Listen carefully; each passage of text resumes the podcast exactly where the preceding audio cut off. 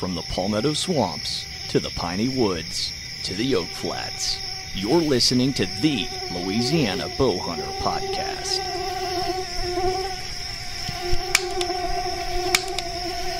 Come on.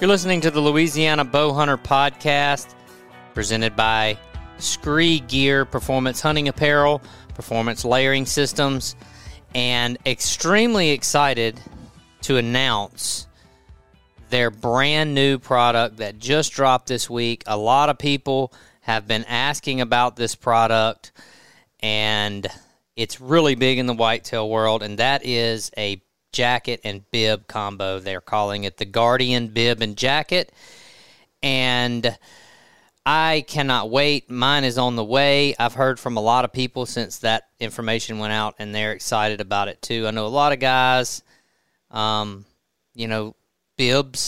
have been a kind of a staple in the tree stand hunter whitetail world for a lot of different reasons, and a lot of people have asked about it. They've created it. I think it's going to be an awesome product. Check them out. Follow them on social media, YouTube, and find out more about all their products and shop online at skregear.com. So I am, we are all just getting home from a week-long Midwestern rut tour trip, and I have Kyler with me as well as David O'Donnell. And David is a big part of what we're doing at Louisiana Bowhunter. And David, I'm glad to finally have you on here. How you doing? I'm doing all right, buddy. Thank you all for having me here. So Kyler and David kind of struck up a friendship and working relationship this year. And David, you're kind of tell everybody what you're doing for Louisiana Bowhunter now. So I'm handling all the fulfillment of, both in retail and the direct consumer sales. I'm the guy that's boxing your hats up, sending them out, and I'm the one that's stocking up our dealers. What do you as far as our retail locations, I know you talk to a lot of retailers, and what do you see out there? Kyler and I are on the podcast. We're obviously on social media and stuff like that, but what do you see in the stores when you talk to people about the brand? What are people saying? What's the pulse of things? It's definitely a growing brand, man. People are kind of taking it and running with it. You guys can see it also on our social media. We're getting a lot of people posting pictures of themselves with our gear on, and it's exciting to be a part of this. We're kind of steamrolling ahead, you know what I mean? We had a couple little hiccups this year where we ran out of some product, but we got them back pretty quick and got back on a train with it. Well, that's awesome. I'm glad to have you doing what you're doing. I think it's great for the brand. It's something that we want people to be able to enjoy Louisiana Bowhunter and support the brand, rep the brand, and want to get it out there to as many people. So if you guys run into David, he can, if there's stores and there's locations that you'd like to see our gear in, David is the guy. Our guests every week are brought to you by our friend Brian Chamberlain, the Chamberlain Lending Team with Movement Mortgage. And if you're in need of a residential loan, primary or secondary vacation investment, cash out, rate reduction, renovation for add-ons, any of these kind of needs, contact Brian. Nobody does better. Low credit scores, potentially 0% down, and the Movement Mortgage, 42% of their profits go towards charitable organizations through the Movement Foundation, and that sets them apart. Brian is licensed in Texas, Louisiana, and Mississippi, NMLS number 114586, and Movement Mortgage is an equal housing opportunity lender, NMLS ID number 39179. David and Kyler, you guys, y'all hunted together, right? Oklahoma? That's right. So I'm just going to turn this one. I'm going to turn the first part. This whole episode right here is just kind of, it's kind of just centered around us kind of telling some stories about bow hunting. We all back home and love the fact that I always love the fact that when I leave the Midwest every year and I head back home. I've got a whole season. I've got the best part of the season still in front of me, and that's kind of the thing about hunting in the Midwest is, as awesome as it is, it's not just over for us when we leave. It's pretty much over for them, too, as far as the exciting bow hunting part. So we're all coming back home, but I know we had some great trips. Y'all had some success. I want to just kind of turn this part of it over and kind of hear from you guys about what's it like hunting in Oklahoma and kind of some stories about how y'all's hunt went. All right. I'll kick us off. Locke, you can go last because you definitely have the best back-to-back success stories between the three of us. But so first thing I'll say is that David learned a fast lesson that if you invite me to something, I will show up and I will go. And you better mean it if you invite me along. But David and his buddy Hunter Foray had a program to do an out-of-state hunt in Oklahoma.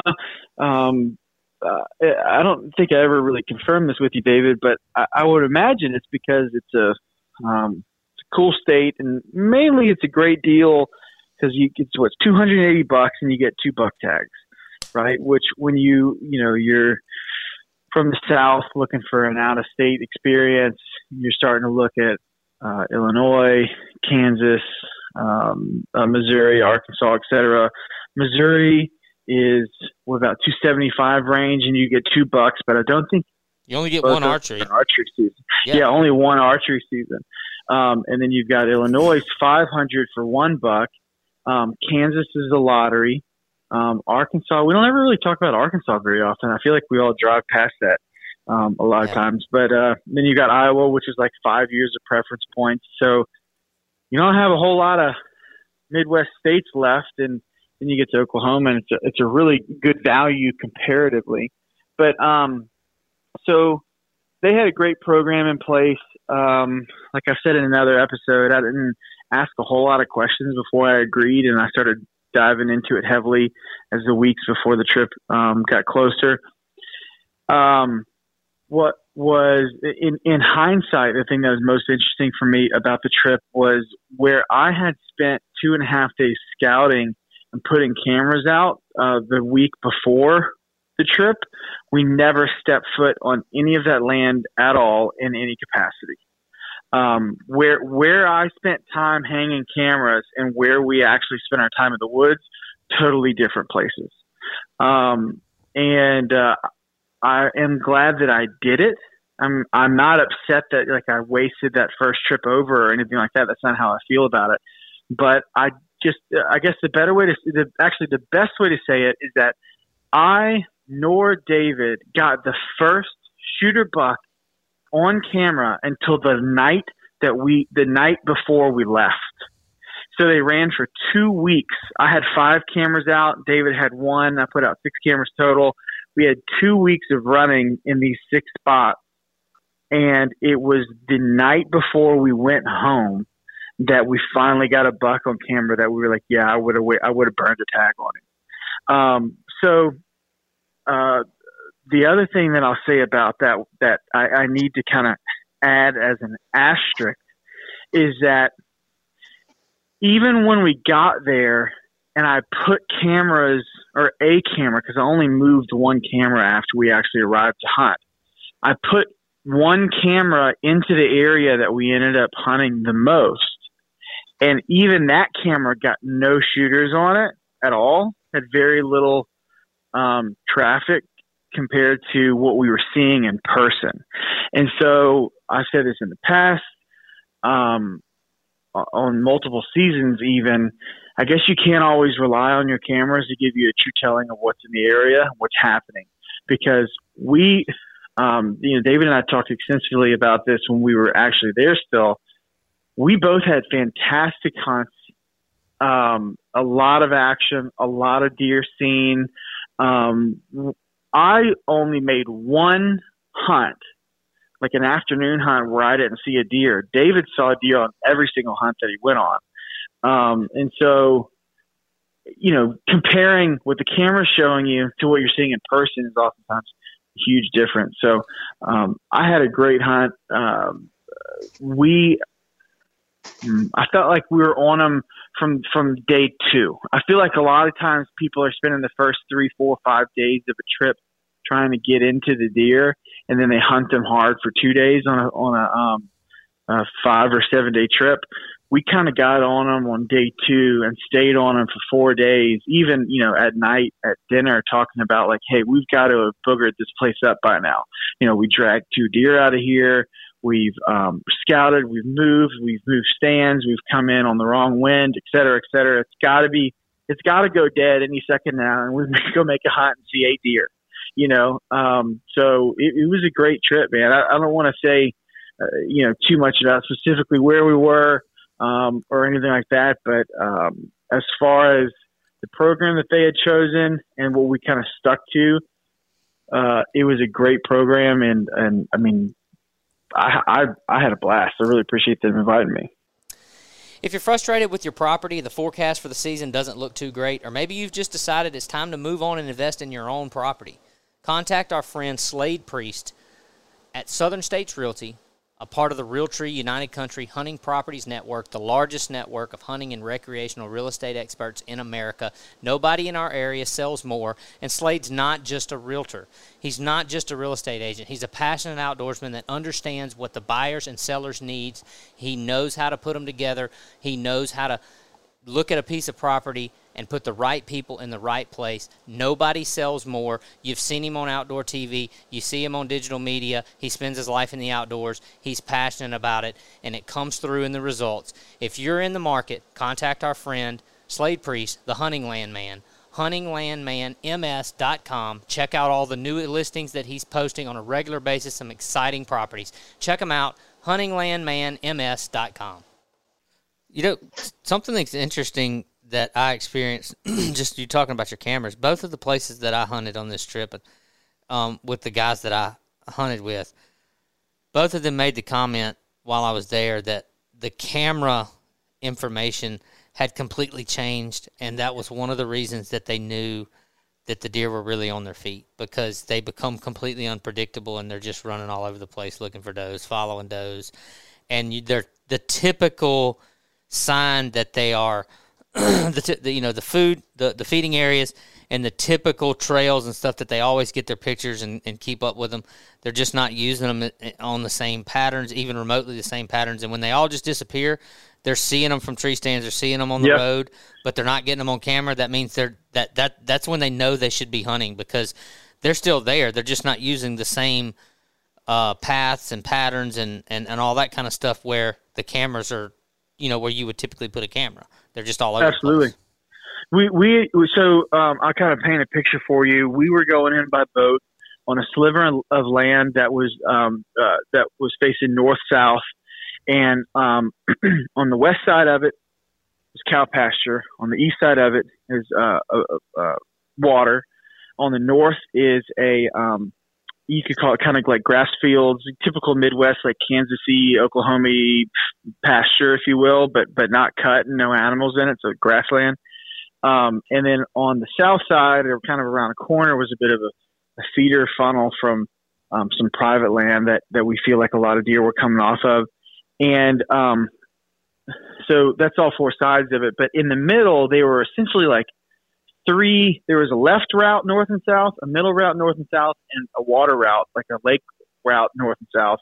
And those deer, they would just come straight down the pipe in the middle. They would mainly favor the water's edge. I think that's just because of the direction of the wind we had most of the time.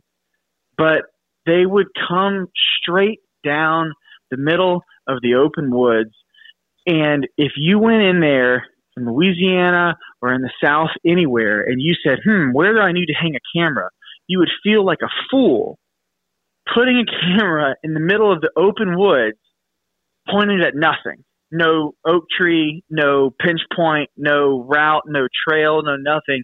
These deer would get just like, they would get out of the grass. They would get out of the grass road, and they would come straight down the middle of the woods at whatever side of the sliver of land they entered on. So if they started on the left, they come down the left side. So the middle, come down the middle, et cetera, et cetera. They once you figured it out and you realized what they were doing, you'd be like, okay, I need to set up like this. But when you get there with a Southern deer hunter's mindset, you're like, hell no, I'm not hunting wide open woods like that. That's ridiculous. But in the Midwest, apparently that's what they do. Also, there's something else that I need to say, and David warned me about this. I don't really remember this as much last year in Illinois, but a little bit I do. They have a type of oak tree there that is pretty much unbreakable. Like you can't. Okay? A blackjack oak. Okay. Yep.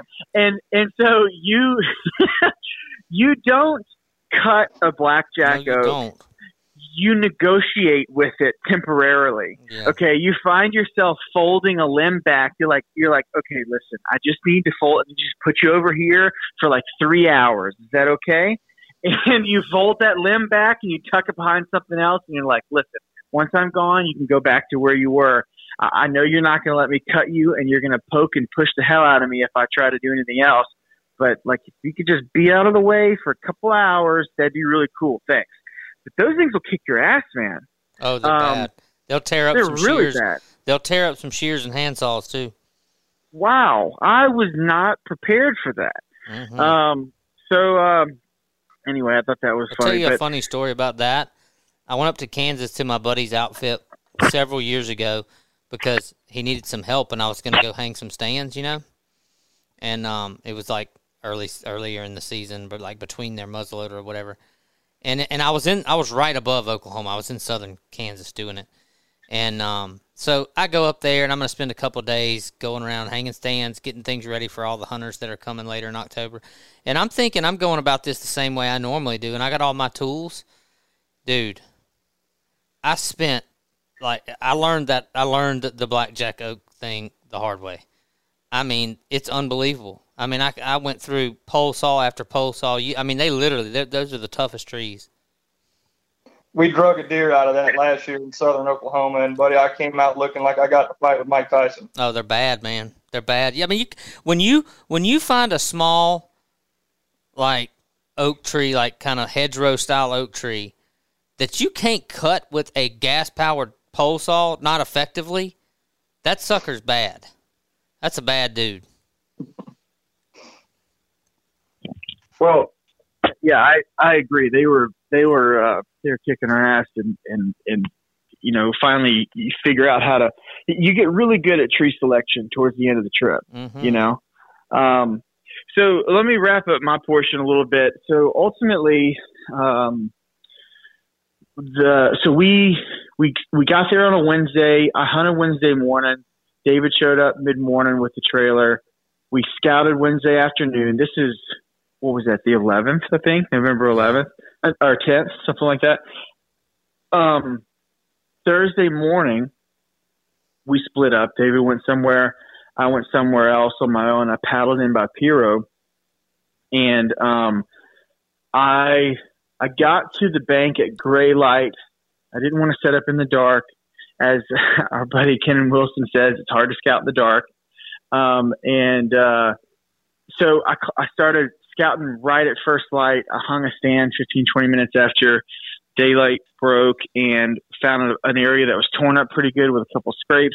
Well, I didn't see anything that morning, and when I climbed up in my tree, I was facing straight north, but the tree in front of me had a limb that blocked my field of vision from 12 o'clock to 3 o'clock. And 10:06 a.m., I get the hell scared out of me. At 3 o'clock at about 32 yards is the biggest deer that I've ever laid eyes on in body size and personally rack as well. And I reach over, I grab my bow, I turn it to like 35 yards. It's cold that morning. I draw back, I turn, you know, that's my weak side on the right. I rotated my stand, I draw back, and the biggest problem that I had was I had my neck gaiter on, but I also had this kind of like floppy ear flap hat as well. And I didn't have time to pull those off of my ear. And I tried to find my anchor, just with my, you know, digging my knuckle under my earlobe, like we most of us have our anchor point. And this deer is walking away. It's now at my 4 o'clock at about 38 yards. So I shoot not on anchor. I shoot a foot over its back and almost a foot and a half to the left, miss it entirely. I went around the rest of the week saying that it was a 150, like legit. It could have been bigger. I don't know, but I know for a fact the deer was at about 250 pounds. This is one of the biggest deer I've ever seen on hoof in person. I never saw that deer again. That afternoon, David thinks that he saw it that evening a few hundred yards north, and he can tell that side of his story. But ultimately, what ended up happening as far as like shooting deer on my trip, I ended up shooting a really cool, I'm going to call him a 9-point. He's really an 8-point with no brow tines and a small kicker where a brow tine would be. He looks like got some muley in him because his G2 has a split, a crab claw on it, on his right side. And it's not like a kicker G2. It's not trash. It is like almost a 5-inch tine. That deer that was the 12th deer of the day or something. And that was a really nice buck that we had not seen yet on stand.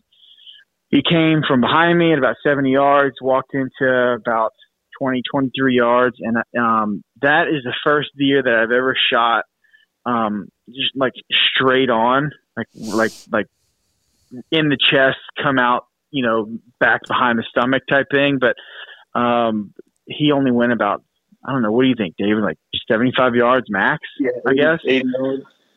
Yeah, and that is a bit of a controversial shot location. I'll tell you this: it is extremely effective. Maybe not advisable. There's a pretty small margin of error there. But the way that he came in and the way that he stood there and looked at me, and I had like pretty much a throat patch to aim for. It wasn't a risk of a shot. So, got my pass through. The arrow got stuck because that's a hard shot the long way. The arrow didn't make a full pass through, but I got penetration in and out both sides. It was a decent blood trail, but really cool deer. Never got a shot at that 150 or that anything bigger than that either. But man, we had a show of deer the whole time. Had some snort wheeze, had some fighting around me, does being chased around my stand where I'm in the middle. So just hardcore rut stuff. It was a blast, man. So look, I've been rambling long enough. I'll let David go with his story and his experiences. Yeah, so I was. I was a couple hundred yards north of Kyler, pretty much on the same piece, and we saw some of the same deer. But what was interesting is that we both saw different deer too. The deer that I shot, he never saw. We were kind of on the top of a ridge, so not to give away too much of where we were at, but where I was hunting, I was about 40 yards off the edge of this lake, and there's about a 60-foot bluff straight down to the water. So there's nothing that can pass outside of bow range behind me, which was also the downwind side. But I was in a little bit shorter, thicker cover than Kyler was. I wasn't in as much open woods. It was a lot of post oaks. There were some cedars in there, and something that I would probably call like a river maple or something. It was a smaller tree with a big maple leaf, and that's actually the type of tree that I hunted. And like he said, these deer, so the does would skirt the edge. There was two old unused power lines that would cut through there. That one would cut diagonal from me to Kyler, and the other one cut directly west of me. And these does that were coming through here were using the transition. They were using the edge of the woods and that grass field. Well, like Kyler said, when those bucks would hit him, they'd just get dead center of those woods, and they'd run all the way from him to me. My thought behind that is that they're just trying to get downwind to where they know these does are traveling in this transition to scent check them. I did see deer kind of on the other side of this grass field, but the majority of my movement was right there. That first afternoon, we got up in there, and it took me a long time to pick a tree, man. I hit ground at probably 2:15, and I didn't pick a tree till 3:15. And within 20 minutes, I had a spike in bow range, and I was just watching him there. It was cool scenery, you know, on the edge of this big lake, and just some terrain I had never seen before. And I'm turned around in my tree looking at this deer, and I hear the deer run up on me, and he had to get to 10 yards, and he stopped and stayed there for a few seconds, and then he blew out of there like a bat out of hell. And when I turned around, it was a really big deer. He was one of the largest body deer that I've seen up until that point. And he took off out of there, and I don't know how many other deer I saw. We saw a really nice young 8-point that afternoon as well. And then, man, right at dark, I hear Kyler crank the boat up. I can see him coming, so I'm getting ready to pack my stuff. It's pretty much dark. And I hear these two deer coming. I can tell they're bucks. They're grunting at each other. I could hear they're about 20 yards apart, grunting back and forth. And I hear one of them raking a tree, and this deer cuts down to my south, and the moonlight kind of hit him. And if this wasn't a deer that Kyler shot at, then there's another really big one in there, because this was a very big animal. And he worked his way to the south, and then that other buck came right by me. And once he made it off to the south, I said, okay, I'm good. I'm going to climb down. This is a good 20-30 minutes after dark. I start climbing down, and I'm brushing some of these branches on the way down. Well, I hear this deer coming back, and I get down to my bottom stick, and I can see this deer in the moonlight circling me, trying to get between me and the lake and catch my scent, see what I am. So I kind of give a little coyote yell, and he just keeps on coming. So I turned my light on and spooked him out of there and got out. That's what kind of Colin refers to when we were very strategic about the way we hunted this area up front. We kept our scent really close to the water, but we boogered this area up, and we were still seeing new bucks every day. So we were in a just a major travel corridor where we were at. And we were, like I said, we were able to knock down 2 bucks out of there, had encounters with other big deer. And then after we each had a tag, we just kind of started hunting different terrain and figuring some stuff out for years to come. It's go ahead. So I want to add this, because this is something that we talked about on the first day of the trip. Where we stayed, the guy that had the campground that we stayed at for the week, he had lived there for 40 years. And he was telling me about the west side of the highway, there's this really big hill. And he said, yeah, you know, my friend owns that property. I hunted it for a long time, but I don't hunt it anymore.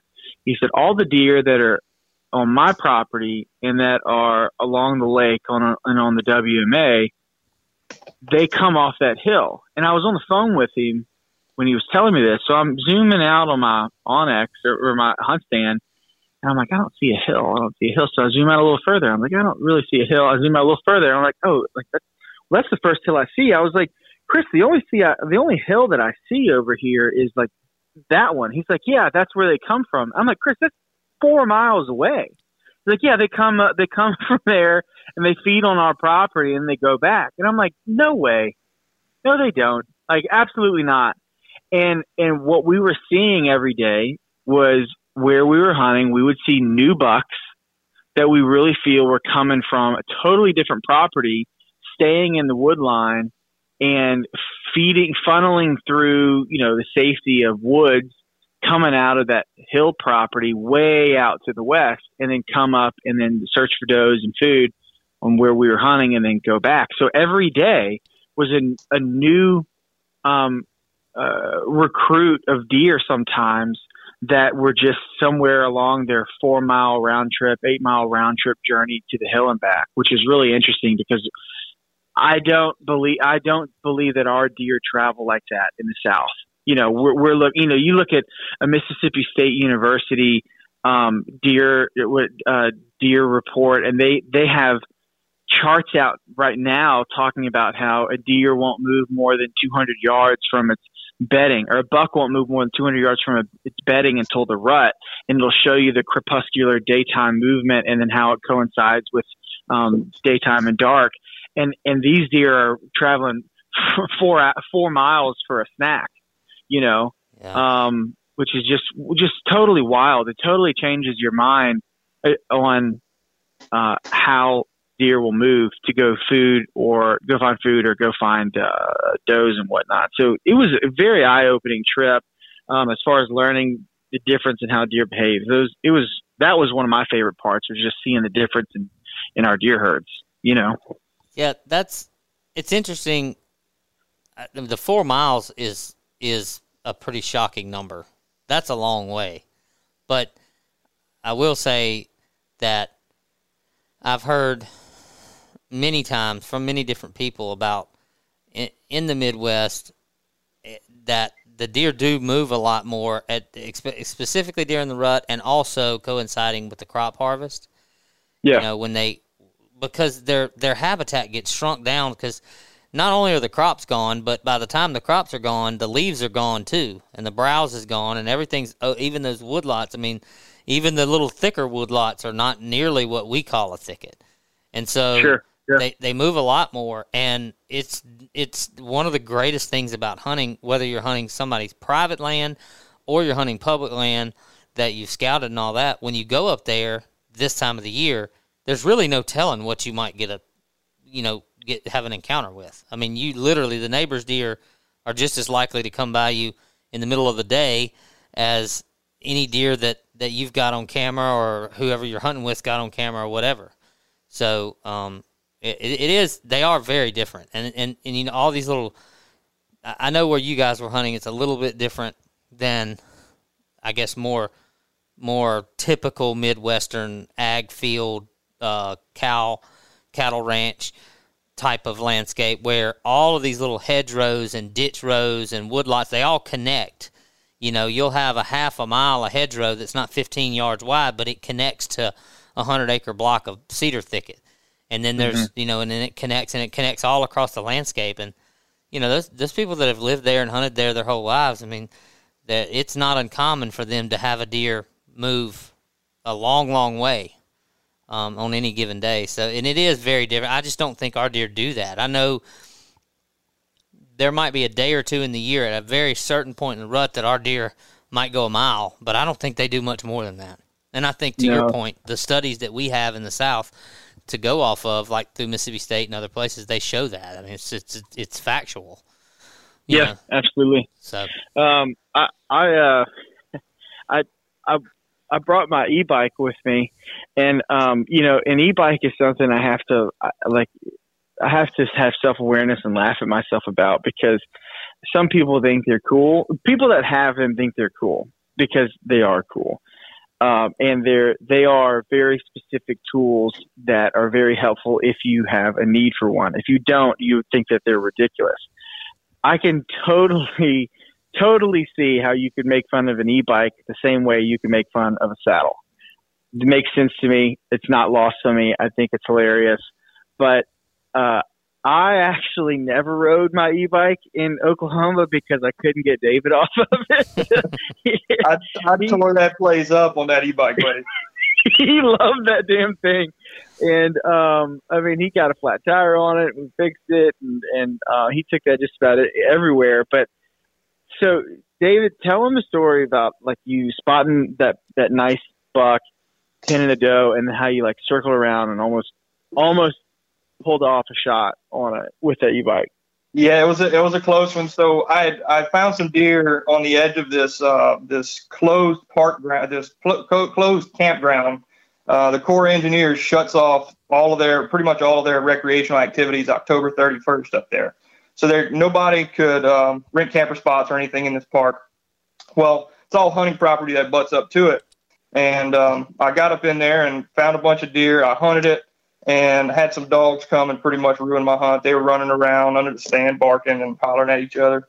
So I backed out of there pretty early that morning and just said, you know what, I'm going to go ride around this place. My original program was just to really at least spend a day or two glassing from the boat, glassing these coves and the lake edges, looking for deer, because I know a lot of times the locals that are hunting this place or are walking in from the road are going to push these deer. The pressure is going to push these deer closer to the lake.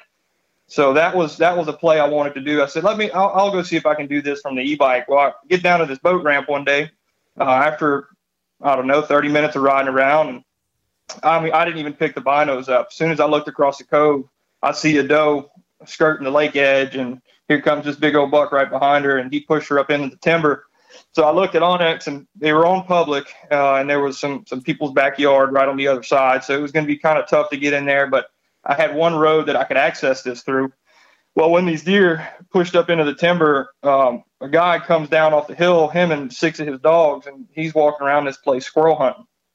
So I circled a 3-mile block around them and dropped in on them on the e-bike. I ditched the e-bike and snuck into the timber and waited there for a couple minutes. I was texting Kyler and Hunter and them, telling them what was going on. And here comes a guy down the walking trail with his six dogs. So him and I sit there and have a conversation for, I don't know, 15 minutes. We're talking. I said, look, we found a good buck in here. We're from out of state, and we plan on hunting in the next couple days. He said, well, look, I'll just leave y'all be. He said, I'll go find me another spot, man. Y'all, good luck. Hope you get him. So I said, you know what? I'm going to push about 30 yards further into these woods so I can see this draw. I'm one draw over from the draw. I saw this buck push the doe up, and I got a cedar tree at about 30 yards. That'd be good cover. And I start sneaking my way there, and I get about 10 yards from this cedar tree, and I barely poke my head around. And sure enough, the doe's right on the other side of that, 20 yards on the other side of that cedar tree, looking dead at me. And when she spotted me, she busts out of there, and there was another little buck in there with her. He busts out of there, and then that bigger buck was right behind him. And I drew down on him, tried hollering at him to get him to stop, and couldn't get him to stop. And so they go off, and I kind of make a game plan. Well, he was probably a 125-inch 8-point, good deer, but I already had a tag burned, and I wanted to try to find something a little better and see some different habitat in there. So we set up. Another guy that was with us in there, and he actually saw him the next morning, but a little bit further north. He was acting like a herd bull in there, man. He was chasing off all the other bucks around there, and he had six does pinned up in there. And he'd circle, he'd drop in from upwind of them, circle downwind, and just push them north, back up into this cove where nothing else could get around them. That was pretty cool watching or hearing about that, and then seeing what he did when I was on him. Well, I told Kyler, I guess a couple of weeks ago when you started making this plan, I've hunted, I guess it would be west, maybe slightly northwest of where you guys were, and it's really Midwest, but it's a very different habitat geography wise. It's a very different version of the Midwest, but the activity I experienced when I've hunted there is very similar to the kind of activity that you see hunting in the Midwest. And I don't know, I'm a big fan of it. I'm very intrigued by y'all's hunt. It makes me want to go back and hunt. I've hunted southern Oklahoma as well. It's one of the best places I've ever hunted in my life. Now, it was a really big, heavily managed private ranch, but it looked a lot more like, I don't even know. It was a little bit more like Texas as far as open. But imagine Texas with some blackjack hardwood forest. Yeah, so they call that the Cross Timbers region. That's okay. Kind of where your timber transitions to prairie. There's just a bunch of different habitat in there. Yeah, it's crazy. That area is crazy, but that northern Oklahoma, it's a little bit hilly. A lot of the grassland stuff like you're talking about, with the blackjack forest, and I always thought it was kind of neat myself hunting that in some of those big blocks of oak forest. Those blackjacks are unique, and they all look exactly the same. Like there's for where I hunted anyway. I mean, it was kind of weird. It was kind of almost like looking at you'd look down through there, and it would look like kind of a pattern, almost a digital type of pattern, because they were all so similar and also so much the same. Everything's the same color. There's like four colors, period. There's like four different shades of tan and brown, because they all turn that brown color at the same time. It's really cool. Is it? Do you guys plan on going back? Yeah, absolutely. I'm going to put in for McAlester next year. If I don't draw for McAlester, then I'm more than likely going to this place for a few days. Is this the place you're going to go again, Kyler? Yeah. When we left, we actually left a day early. because the weather heated up. We were supposed to come back on Wednesday the 17th. We left on Tuesday the 16th because it was going to be so hot on Wednesday. And we, when I said, hey, I think I might go early, David like cut me off. He's like, I'm glad you said that because I want to go home early too, but I didn't want to cut your trip short. We feel like we left that place on a high, even though we didn't quote unquote tag out. We left that place on a positive, and we both felt as if we hunted it on that Wednesday in the heat, that it would have just pissed us off, and we would have like pulled the trip down. I plan on going back, but it's contingent on a few things. I also want to put in for McAlester, which we talked about that with Dr. Steven from Auburn, who used to work there. That's that place in Oklahoma, the ammunitions plant that has just gargantuan deer walking around. And I want to put in for McAlester. If I get drawn for McAlester, that's only a 2.5-day hunt, Friday, Saturday, Sunday. I'll probably either depending on the dates, I'll tack on a week before or after that trip. If I don't get drawn for McAlester, I'm also going to put in for Kansas for the first time. If I get drawn for Kansas, then I probably won't go to Oklahoma. And I'll probably just take those dates and do something in Kansas or figure that out then. But if I don't get drawn for Kansas and I don't get drawn for McAlester, then I'll probably do the same program or a very similar program on a neighboring property or something close by there. Because it was, I mean, we had a great time. It was a great trip, great area. It's almost November, and I cannot wait to head up to Southeast Kansas and chase big bucks at 180 Outdoors. You've heard me talk all about them. Hunt180.com, your Southeast Kansas connection. And if you're in the market to own your own property, lease your own property, a fully guided hunt, a semi-guided hunt, whitetails, turkeys, waterfowl, these guys do it all. Hunt180.com. Hey, you heard us mention they're doing a late-season split waterfowl hunt in January. There's still a few spots remaining. And if you're looking for some of the best spring turkey hunting, check them out. You will not be disappointed. And some of the best whitetail ground you can find. Lease, own, fully guided, semi-guided, your Southeast Kansas connection, hunt180.com. Freebird Coffee is a Louisiana-based small business, and it's veteran-owned and operated by three lifelong friends that love the great outdoors as much as they love great coffee. All three guys are big hunters and outdoorsmen and part of the Louisiana Bowhunter community, with one of them still serving our country as active-duty military. They specialize in roasting small-batch, 100% organic, single-origin, Rainforest Alliance-certified coffee. Their coffee is a small-batch roasted, so it doesn't sit on the shelves for months like many of the big-bag coffees. This guarantees its freshness and gives it a taste that separates it from the rest. Freebird offers three different roasts, a medium roast, a French roast, and a high-caffeine roast, all in unique, eye-catching, outdoor-branded packaging. Freebird Coffee Company also offers a line of apparel and merchandise, and you can check them out at freebirdcoffee.com. Currently, Freebird Coffee is distributed online only. However, they're looking to get into stores and expand their presence. So if you own a store or you know someone who has a store and would like to carry Freebird Coffee, reach out and get in touch with them. I can tell you, my wife and I are both big coffee drinkers, and we brewed a pot of the French roast recently, and I was very impressed. So check them out online at freebirdcoffeecompany.com and follow them on Instagram at freebirdcoffeeco, and use the discount code FREEDOM for 10% off your purchase. Freebird Coffee, the best damn coffee in the world. All right, so we want to hear your stories. Yeah, I had a banner trip, I guess you would call it. Lucky. I'm very lucky. They just don't happen like this very often. So I went to Missouri first, and then after I hunted Missouri, I went down to Kansas. And so my Missouri trip, and it has been this way for a number of years. I have a friend of mine that's a very big waterfowl outfitter in northwest Missouri, and he's got a bunch of family land, and he sells a handful of deer hunts, but he's not like a serious deer guide, you know. He'll sell a handful of deer hunts every year, and he always, after he's done, he'll guide a few hunts, and then he'll let me hunt on his family's property there.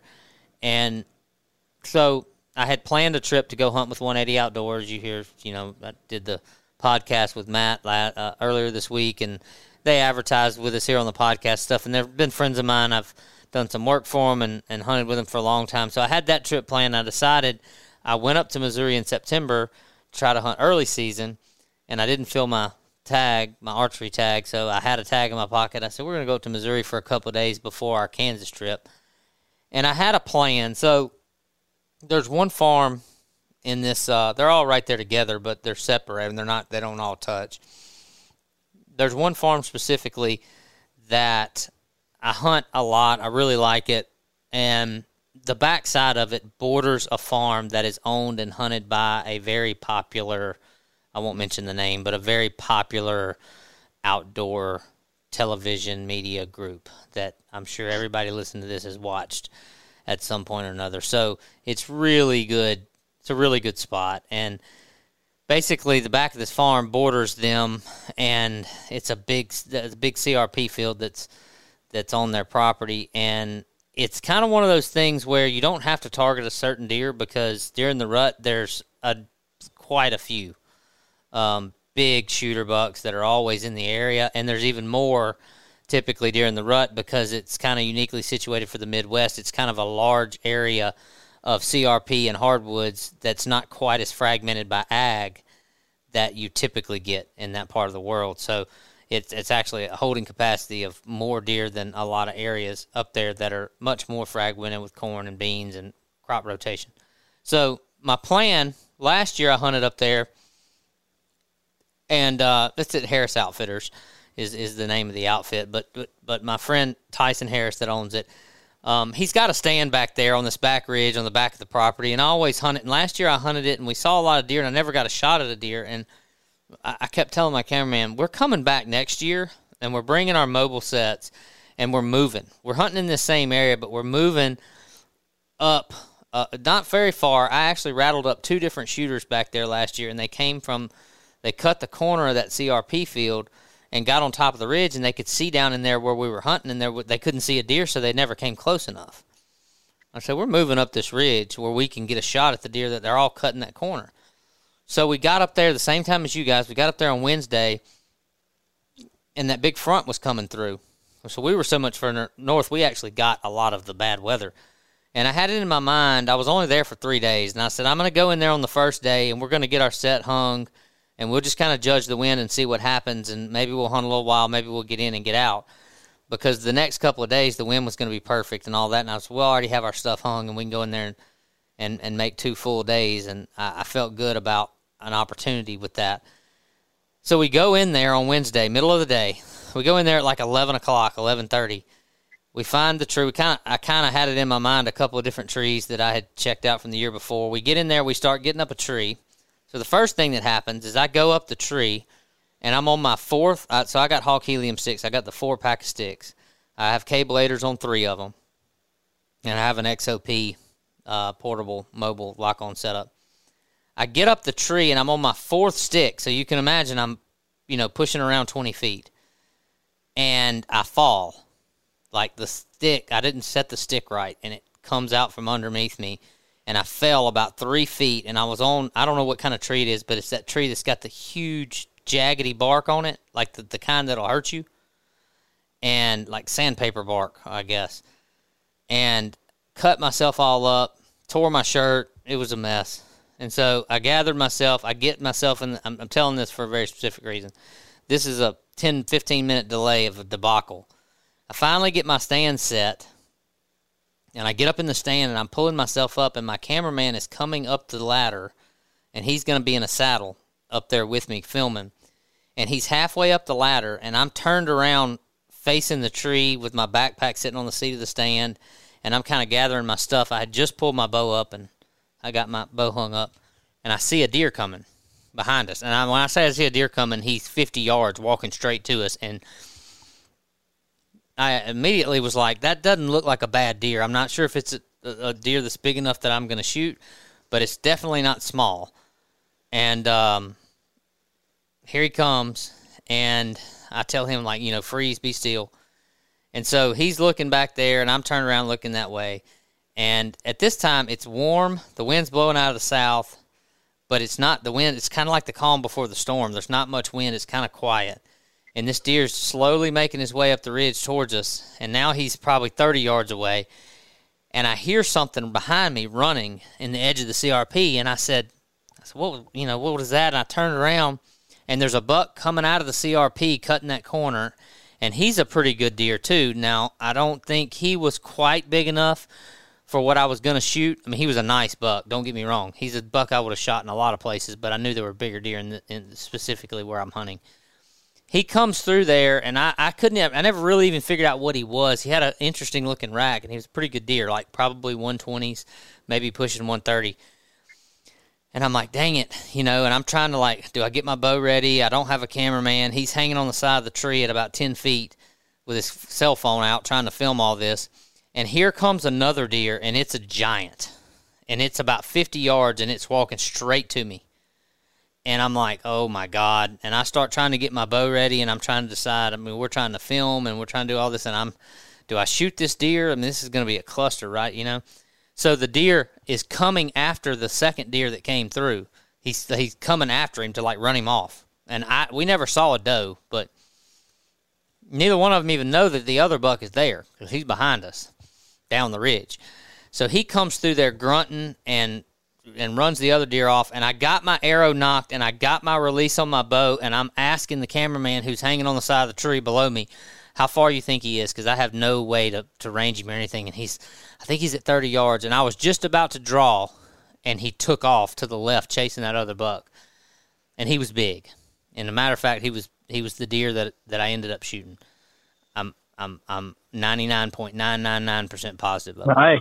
Very nice. So we get in the stand, we get everything set, and I'm like, man, this just doesn't feel right. Something doesn't feel right. And then as I'm having these thoughts, it starts thundering and lightning. And we are a solid 15-minute walk across a major ravine, creek, crawl. I mean, there's no road system or anything. We are way the heck back there. And it starts thundering and lightning. We're looking at each other like, what do we do? The wind's really not – we don't need to be hunting, honestly, because the wind's blowing the wrong way for us to be messing this spot up, and it's fixing to rain. So we start trying to get out of the stand, and by the time we got out of the stand and started crossing the creek, the big ravine, and back up the other side, and then we had to walk 1,000 yards across the bean field, it's absolutely – storming, and there's quarter-size hail falling and lightning popping everywhere. It was a mess. It was a disaster. And that's at 1 o'clock in the afternoon. And we get all the way out of there. We get to the truck. So just to paint the picture for you, now all of our stuff is soaking wet, and we've only hunted an hour. And it's the first day. And I'm like, man, this sucks. We go back to camp, and it just rains all afternoon, all evening, all night. And I'm talking about gully washing, just storming, hail. But the temperature drops major. So we go in there the next morning, and we had a really slow day. Honestly, I spent most of the day trying to decide. We sat daylight to dark, and I was trying to decide if this storm system was so bad that it just threw the deer all off. We weren't seeing anything. I mean, we saw one small or two small bucks and a couple little does, and they weren't really doing anything. They were just kind of on their feet in the morning time walking by. It wasn't anything going on. And then, I mean, there's not a lot to the story other than I had this plan from last year, and I was determined I was going to do it until I had to leave. And at 4:30, this deer pops out of the CRP, and he's walking straight to me. And there's a big washout coming off that CRP field that kind of snakes its way down to the big ravine that we crossed, and it's to my right, and the corner of the CRP field's kind of to my left. The ravine's kind of at my 3 o'clock, and the corner of the CRP is in front of me and then over to my 10 o'clock, so kind of in that direction. And he cuts the corner just like he's supposed to, exactly like it was supposed to happen. And there's some stuff in the way as I'm drawing, and when he come clear of that, his front feet were going down in that washout. He was fixing to go down in that washout, and there's a maiden trail that they take that washout down across the creek and go up to the bean fields. And so I had to kind of hurry, and I shot him. And I hit him mid-body. I mean, a lot of you will probably see I posted something on Louisiana Bowhunter Community. I hit him hard. I knew I hit him hard. I knew the arrow buried very deep. It went through him, but it didn't pass through. And he just, I mean, all in immediately, I shot him and he immediately just disappeared. I mean, he went straight down in a huge washout. And I didn't know what happened. And I'm like, well, I kind of thought I had a quarter in angle, but after looking at the footage, I really didn't. He was pretty much mostly broadside, so I shot him straight through the middle of his rib cage. Perfect up and down, but a little further back than what you want. So we waited a bit, got down. I mean, I think anybody in this situation would have done what I did. All I did was get down and sneak, like literally sneak 20 yards over there to look down in the ravine, because for all I knew, he didn't come out of the ravine right there by me or on, straight on the other side of it. He either had to go down it or he was laying dead at the bottom of it, you know. And it had been probably 30 minutes. I slipped over there, and when I got over to the edge of the ravine, I saw him on the other side of the ravine, down further down from where I couldn't have seen him come out.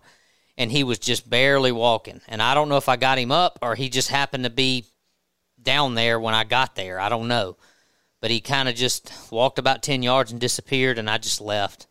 Came back the next morning, he was laying right there where I left. Basically, within 10 yards of where I last saw him, he was laying, and he had been dead all night. It was I got lung, liver, and a little bit of gut. That Reaper just cut so big. But he was 155-inch 10-point. And my biggest deer to date, not my highest scoring deer, but the biggest frame deer. I've got a deer that scores higher than that, but he scores higher than that because he's got a second main beam and a bunch of, you know, unusual, non-typical kind of points that ran his score up. But this deer, frame-wise, largest deer I've ever shot, and he was huge, man. I've killed several big deer over 300 pounds, and he's one of them. And just, I mean, I don't know, just everything I planned, December of 2020, it all happened on the first sit. Now, it took me all day, but it happened at 4:30 on the first sit. And just really awesome. I mean, I had somebody there hunting with me, and he hunted the next day and had a lot of good encounters. The deer really started rutting hard with that front coming through.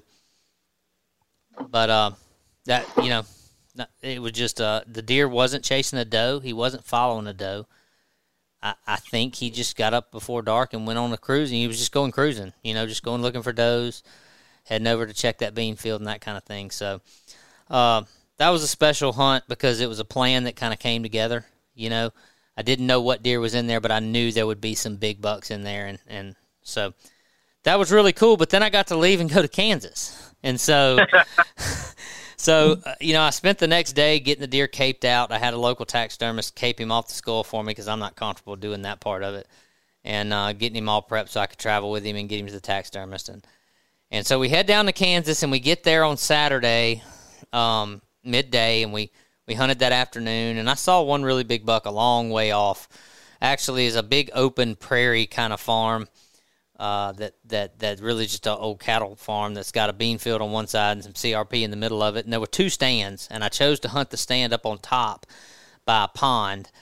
And I watched a really big buck walk right past the other stand down in the bottom through my binoculars. But we didn't have a lot of action. And, you know, one thing that was crazy to me is usually when you get a front that big in the Midwest, it lasts for 2 or 3 days. You know, you get that cold weather. And in this case, it didn't. It blew through on Friday and Saturday, and then on Monday it started warming back up. And so while we were there, we had these major changes in wind direction. So typically when I go anywhere in the Midwest, I usually try to pick a spot, and I kind of live by the theory of that time of the year in the rut. I want to pick an area where I know there's a big deer, and I'm going to wait him out because eventually he's going to follow a doe or he's going to cruise through. Eventually he's going to be there. I try not to bounce around too much because I feel like I'm kind of throwing darts doing that, and if I know I'm in the right spot, it's just a matter of time due to the way everything lays out. But I wasn't able to do that, so I had to move to another farm. I sat all day on Sunday, and it was interesting that you mentioned that your deer, you felt like he almost like he had some mule deer in him, you know. I passed a deer on Sunday that was the mule deeriest whitetail I've ever seen in my life. And I'm still kind of kicking myself for passing this deer. And I didn't really – it's kind of a weird thing where it wasn't like I saw him coming and I just said, oh, I'm not going to shoot him. I actually had my bow in my hand, and I was communicating with the cameraman about where we were going to shoot him on camera the whole time. And when he got to that spot, I just paused, and I asked him, I was like, think I ought to shoot that deer? And the reason was he was 4 years old. He wasn't an old deer. He wasn't a huge old deer, but he had big horns. He had basically he looked like a mule deer. He had two big. He was a big mainframe 4-point, but not a whitetail 4-point, a mule deer 4-point. If you know what I'm talking about, like huge mule deer forks with two little brow tines and a kicker and a split on the end of one side. So he was a giant 7-point. I mean, he was as big as the deer I ended up killing in Kansas as far as his frame and all that, but just a totally unique rack. And I really just debated it too long, and then I didn't have a good shot that I was comfortable with. So I let him walk off. And I ended up watching a lot of cool rut activity on that hunt. I was in a really cool spot. But we had north wind all day. Well, then Monday comes, and now we're turning around, blowing south again. And southwest, actually. So I had to go to another spot. And so I go in there on Monday morning, and I'm going into a spot at 180, and they've got trail cameras on there, and they've got a couple of really big deer, like potentially Boone and Crockett type of score, 170, 180-inch deer, two of them on this farm. And as we're walking in, we get about 100 yards from our stand, and there is an absolute giant. We're a little bit late, so I can really kind of see. It's kind of like that gray light time. There's a giant deer standing. Right, he's within 100 yards of the stand we're going to hunt, and he's standing within 20 yards of a ladder stand that we were walking past to go to another stand. And he's back there with a doe, and he was just really big. I don't know exactly everything about him, but he was really big. And we blew those deer out. We blew some other deer out because we had to walk across a cut cornfield, and I thought, man, this sucks. This is my last good morning in Kansas. The weather's going to be 70 degrees this afternoon and 70 degrees tomorrow, and I've blown so many deer, and I had already made the decision the next decent, good, mature buck I saw, I was going to shoot it because you just don't get the opportunity to fill two tags in a 5-day span like that, you know.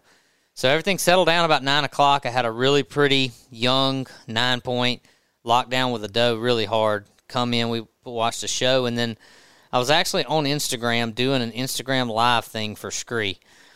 And while I'm on my phone doing this Instagram live thing, this doe just takes us by surprise and look down, and she's 15 yards walking straight to me.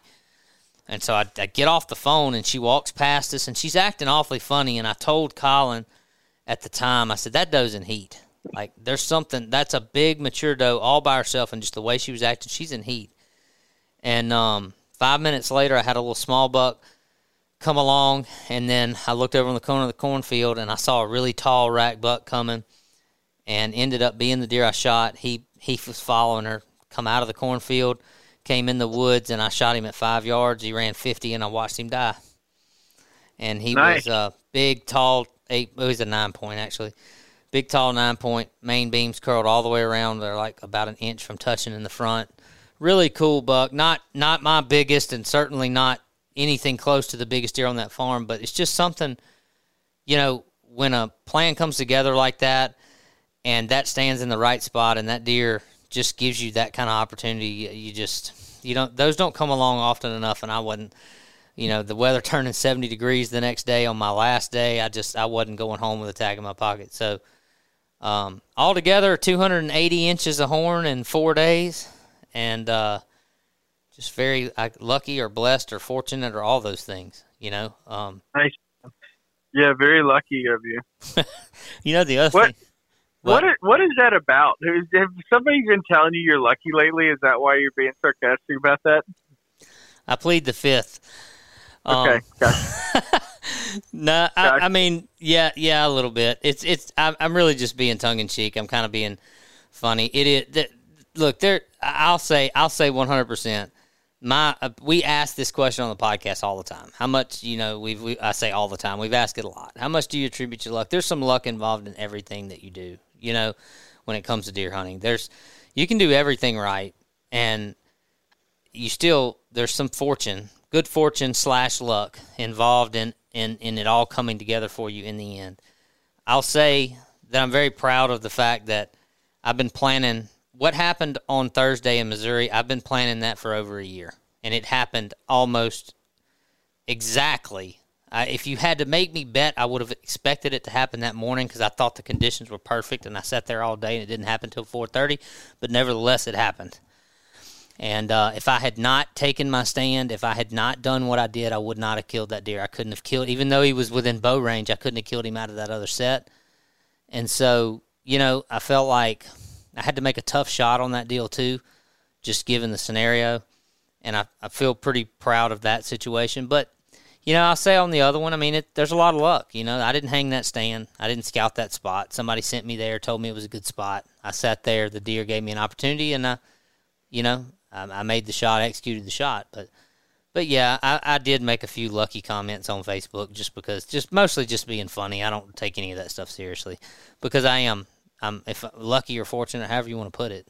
And I'm very well aware. And I said this to Levi because if you guys that listen to the podcast will remember, we had this conversation last year about luck and about how cyclical luck can be.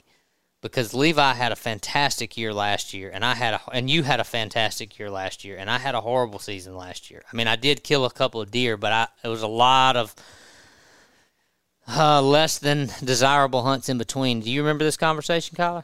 Sure, yeah, of course I do, yeah. And Levi joked with me a lot about it. He's like, you better, you know, you better get ready. You know, I'd joke with him, you better get ready, next year's going to suck. And he would joke with me and be like, you better get ready to shoot because next year's going to be good. And my son killed his first deer, an absolute great East Feliciana Parish deer with his bow. And then I go up there and kill 2 bucks. And basically, I only hunted 3 days, really, overall. And so it is interesting how cyclical things can be. Well, even, I was talking with Ronnie Dugat today and yesterday. Ronnie's going to come up and hunt with me during the rut this year. And we were talking about how, and I've mentioned this on the podcast a few times this season, the places that were my jam up, 4, 5, 6, 7 bucks on camera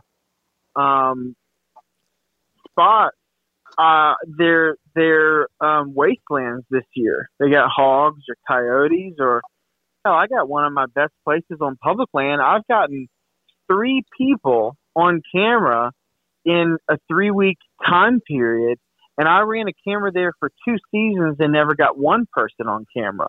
And not only do I have people on camera, but there's no bucks going through there. Like I'm giving up on these spots, and I'm gonna have to move.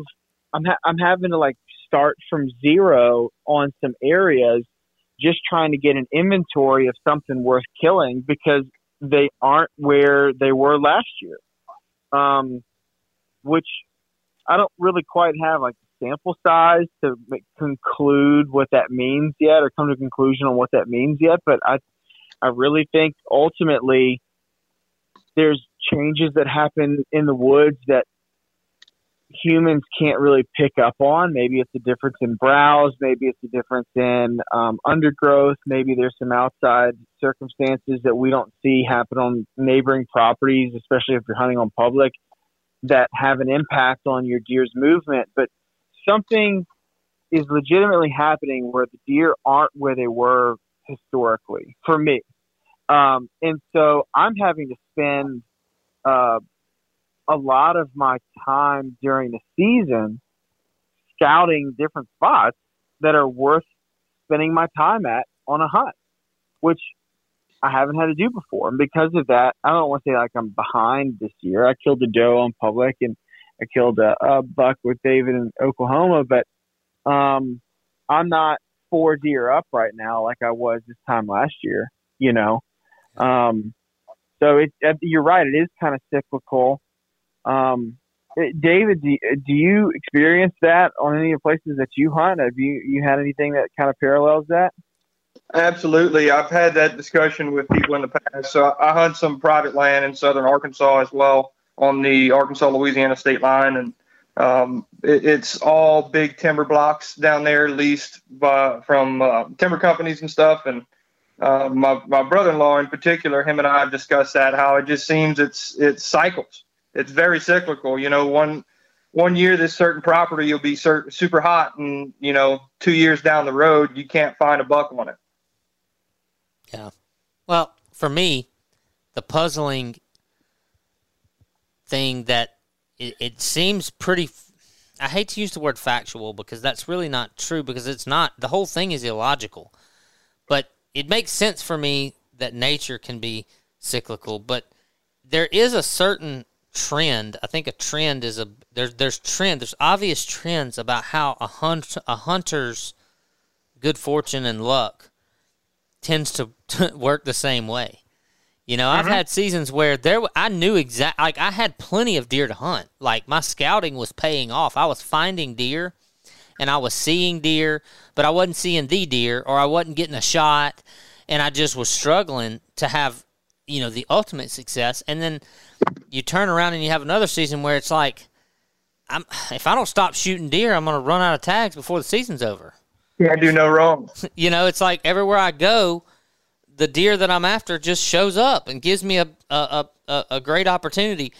And I know, like, years like last year where I had a great hunt in Kansas in the end of October, and then I came home and I hunted for 2 months and I just couldn't get a shot at a deer. And I thought, like, how come I can't mix in some of these good years with these bad years? It just, I don't know what the rest of the season holds for me, but I can, like, relate it to, like, playing sports where, you know, if you play a sport and you're in season, whether it's, you know, baseball or maybe it's even your golf game or whatever, you go through periods of time where you're like, you can't wait to go play because you know you're on, you know? Yeah. Yeah. And I've almost feel that way. Like, I'm like, this is going to sound crazy, but we've had this little rain come through here in Louisiana today. We're recording this on Thursday, the 18th. And it's kind of cold, and I was like, I ought to go hunt tomorrow morning. It's going to be a good morning. And then I'm like, I don't want to shoot a deer yet. Like, I just shot two, and I don't want to shoot one. And I feel like if I go get in a stand, a deer's going to commit suicide. Yeah, that's how I felt last year. I was, man, when you're hot, you're hot, yeah. You know? Well, when you're that hot and you got that feeling, you get Kyler's little decoy and just take off walking, see what happens. Yeah, I heard that. I heard that story. I get you. You should probably give us that little brief. We're running low on time, but we've got to squeeze that in. You need to tell a little bit about that story. Go ahead, Kyler. Well, so this is on Tuesday. I'm not going to tell us the whole story, but I hunted in the woods on Tuesday morning. And Hunter hunted in the woods on Tuesday morning, and David went on the e-bike. No, you just went walking, and he went on into this part of the W. Yeah, he went boogering is what he calls. He went like a meat chaser-esque hunting scouting trip, and he saw a ton of deer in the morning. And so when I climbed out of the stand, I called him and I was like, "Hey, I'm coming." I'm coming to F some stuff up with you this afternoon. We're going to ruin this spot, and then we're going to leave. And so we went boogering, and I think we left camp at 1 p.m., and from 1 o'clock until literally dark, we walked and walked and walked, rattling, putting decoys out, trying to pull deer out of willow thickets, out of milo fields, out of CRP, just trying to get something to get pissed off and come out of this. But I'm going to let David finish the story and tell the details, but he had an Ultimate Predator decoy on his bow, like the shoot-through decoy.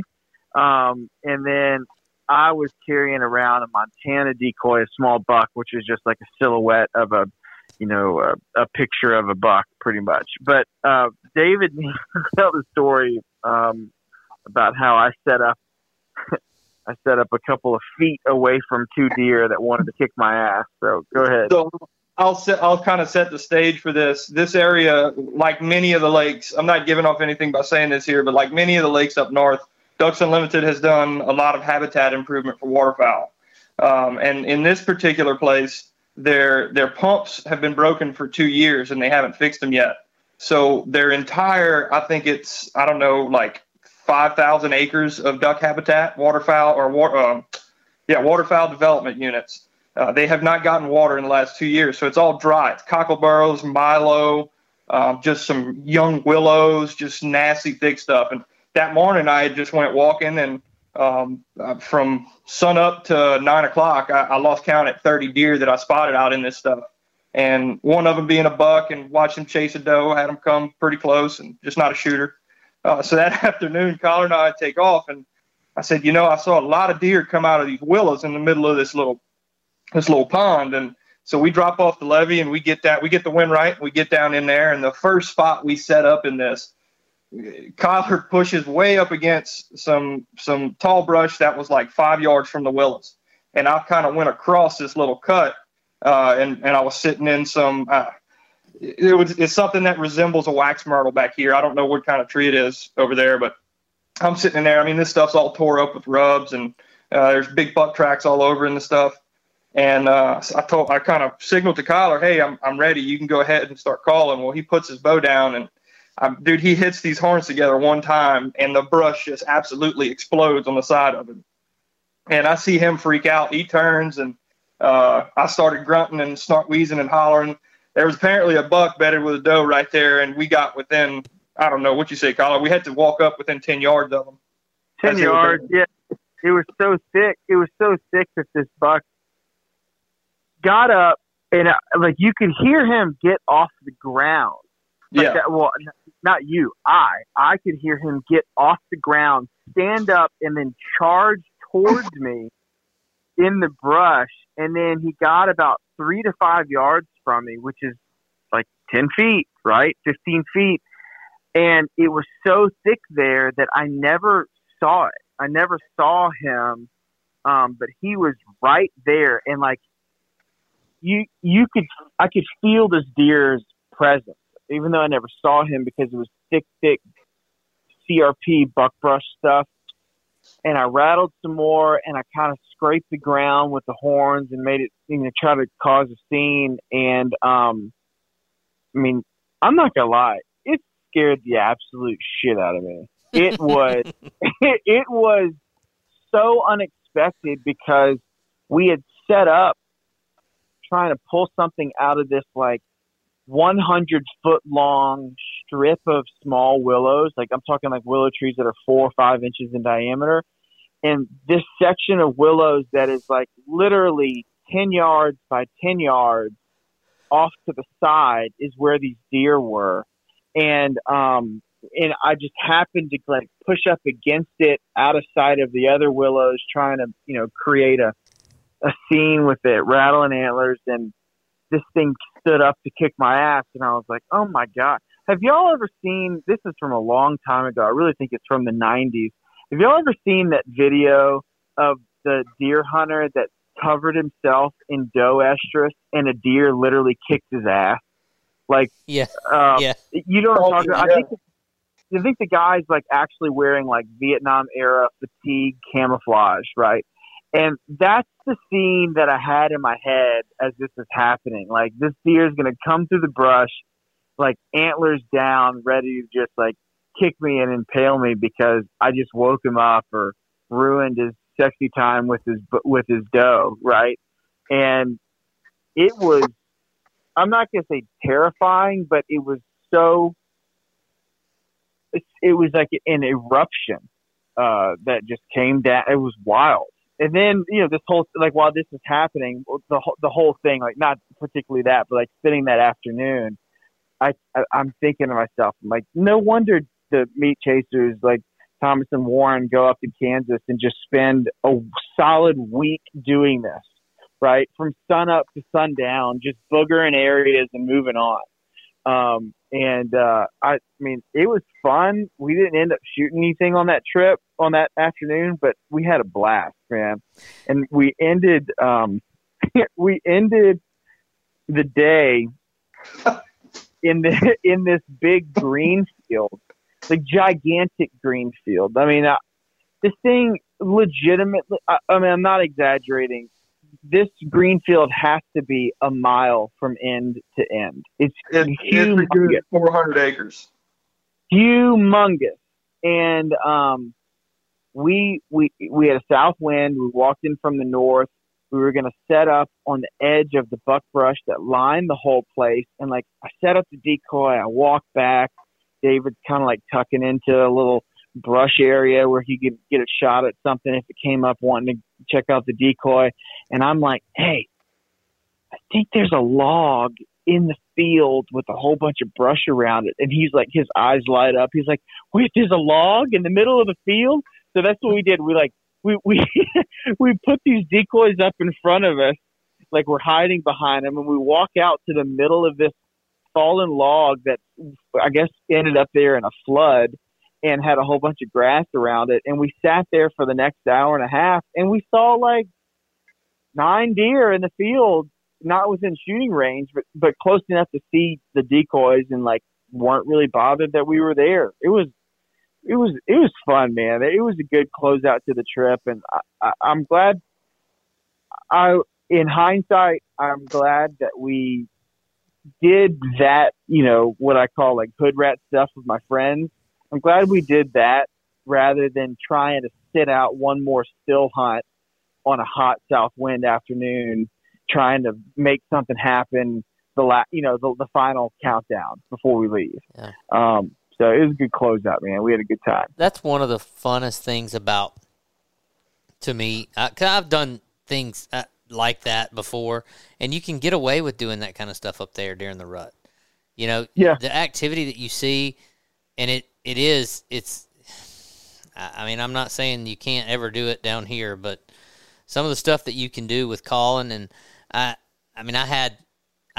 got to watch in Kansas that. The day that I passed the big mule deer looking deer, later that afternoon, we were in a little ditch row of timber with winter wheat fields all around us in 4 different directions where they had harvested beans and dropped wheat. And we had a big buck, not a huge buck, but a nice mature buck, big, definitely a shooter, come out with chasing does in one of those fields. And we had about 30 minutes of light. And so I commenced to calling at him. The woods really just came alive like those last 30 minutes, and there were deer coming out in all these different fields around us, and this one big deer, and, he's out there grunting and chasing does, and then a little buck comes in there, and he's snort wheezing and charging at him, and we're watching all this, and I had the opportunity to sit there and just really I was trying to call him into the woods where I was to check me out and get a shot at him, because I definitely would have shot him. He was nice. He was bigger than the one I ended up shooting in Kansas, as a matter of fact.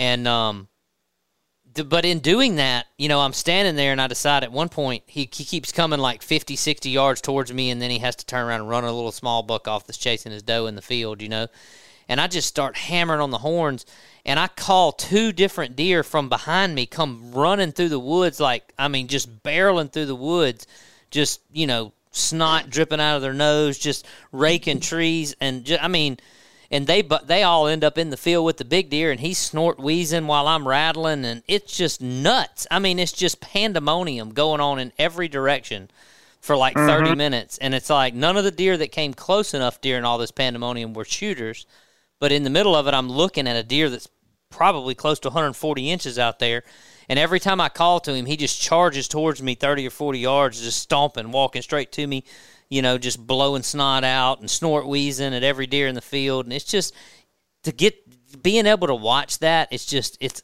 awesome, and you can do things like y'all did where you can go into a thicket and actually expect that it might work. If I did that in a pine, if you came over here and you and I went back here on my property and we tried to rattle up a deer out of one of the pine thickets back here, what the hell do you think would happen? Well, check this out. Something that kind of struck me as pretty interesting on this trip was the first afternoon that we were there, Kyle and I went sit over one of these green fields just to see, kind of get an inventory of what was on that end of this WMA. And we had a decent buck come out in the field. He was with a doe, and Kyler snuck up behind me, and he had this 130-inch 7-point set of horns that he was rattling with. And he started banging these things together real loud, and this deer turned around and tucked tail and ran. And besides the one that we kind of snuck up on, we got pretty much nothing out of rattling. However, grunting and snort wheezing was bringing just about every buck that we'd see to the tree. So let me tell you this funny story as we wrap up, because we laughed. Like, I had to stop myself from laughing out loud in the tree on this trip when this happened. So this is the same afternoon that all the pandemonium's happening, right? So this big deer's out there. These 2 does have been out there for a while, and then all of a sudden I see a deer out there running in the field. I throw my binoculars up, and it's a big buck, and he's chasing one of the does. And I'm like, dang it. So I start calling at him, and here he comes. And I had called up like 3 or 4 deer that day. I'd see them pop out in the fields, and I'm in this little draw of woods, and they can't see in there. So you call at them, and they all come, you know, they, except this one because he was with a doe. So he's coming, but in the middle of him coming, this other buck comes, smaller buck comes out in the field, and it catches his attention, and he ends up chasing that deer off. But in the middle of this, so this deer's north of me, okay? He's probably 100 yards to my north, and the edge of the woods I'm in is in bow range, so the edge of the field's pretty much in bow range, maybe 45 yards from me, and he's out in that field another 50 or 60. So I decide at one point I'm just going to rattle my ass off and see if it does anything. So I'm rattling really hard, and he's kind of stomping his way towards me, but he keeps getting distracted and running these other deer off. And all of a sudden, the woods behind me just erupt, and here comes this deer barreling through the woods, and he runs right up behind us like 10 yards and stops, and you can almost hear him breathing.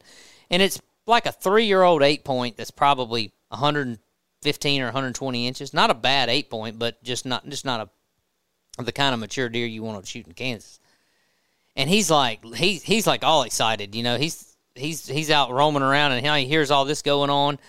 And so he's standing there looking, and this deer's out in the field, and he starts snort, wheezing, and grunting, chasing a doe. And so he takes off and goes right past us, and he goes out in the field. Well, he immediately goes out in the field, and this big deer just ain't having it. So he goes and chases his butt all around the field and runs him out of the field back in the woods to us. So now here's this deer standing.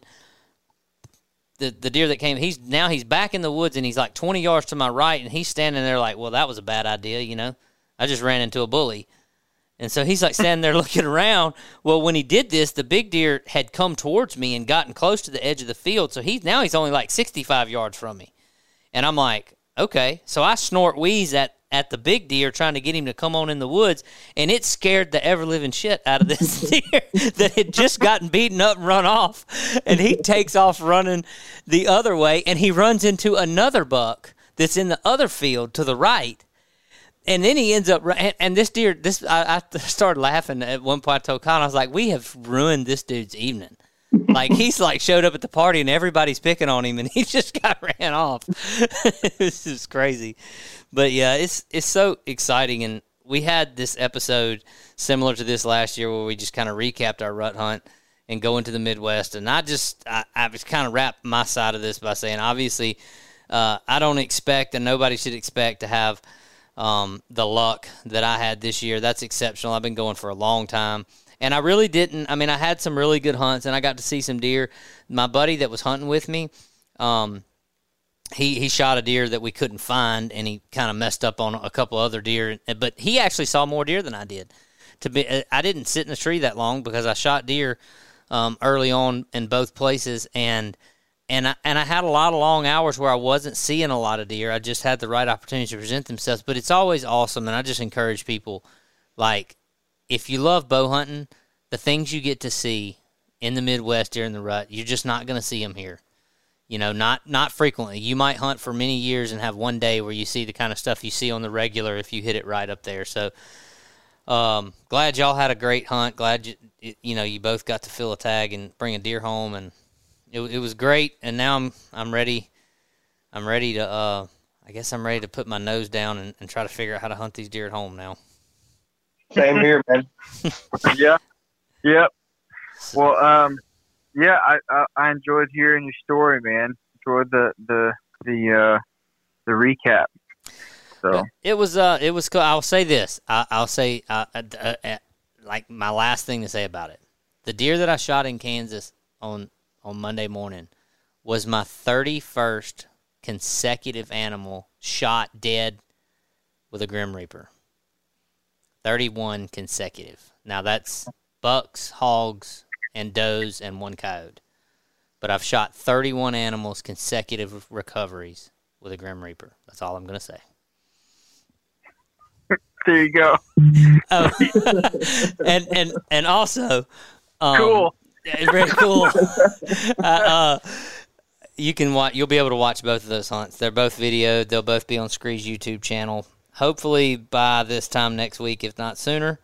So if you want to kind of watch all that rambling that I just did play out on the screen, you can you'll be able to watch those hunts on there on the SKRE YouTube channel. Sweet. So, with that being said, David, thank you for all you're doing for Louisiana Bowhunter. We're glad to have you as a part. You're doing a great job for us, and thanks for putting up with Kyler and going hunting with him, and you know, all that. That was yeoman's work, and we appreciate it. My full-time job is going to these stores and talking fishing, talking hunting, and I love what I do, and I get to play a little bit in between. So yeah, I'm glad you guys had me on, and look forward to what we can do with Louisiana Bowhunter in the future, man. All right. Hey, I've got one quick thing I want to add that I'm pretty excited about. So y'all know I had a trad bow year a couple of years ago, and I've kind of been talking down about it ever since because you just kind of kicked my ass. I had some success, but I wasn't as proficient as I wanted to be. So David told me to bring my Acadian Woods up to the camp, or up to to Oklahoma. And in like 1 hour, he pretty much got me lined out to, in a 1 hour period of having not really shot my bow in almost 2 years because I just was over it. I think I'm going to go hunting with it this weekend. Like I'm lights out with it right now. Like I still got some tightening up to do, but I've got a Glendale buck at my office with a hay bale behind it. And this afternoon I put 20 arrows in a row without missing that target at all. And I'd say about 15 or 16 of them were lethal hits. And that's like I said, 1 hour of working through stuff with him, getting rid of my short draw problem, keeping my head still and coming to full draw and like anchor and not having target panic. Like I'm feeling good. So I'm going to shoot something with my trad bow again this year. So I'm pumped. Nice. Glad to hear that. Good luck. Yeah. All right. Now we can wrap it up for real. See ya. All right. Yeah. Hey, guys, go to LouisianaBowhunter.com or check out one of the many retail locations that David is keeping us stocked up on. Pick up your Louisiana Bowhunter gear. Wear the brand. Support the brand. Send us your pictures. Thank you all for listening. We appreciate all the support. We'll talk to you next week. Thank you for listening to this week's episode of the Louisiana Bowhunter Podcast. If you have anybody you'd like to hear on the show, reach out to us at info@louisianabowhunter.com. And if you want to help support Louisiana Bowhunter, go by your local archery shop and pick up some merchandise. If you don't have any at your local shop, let us know and we'll reach out to them. Or pick up your gear at louisianabowhunter.com and we'll ship it out to you same day. See you next week.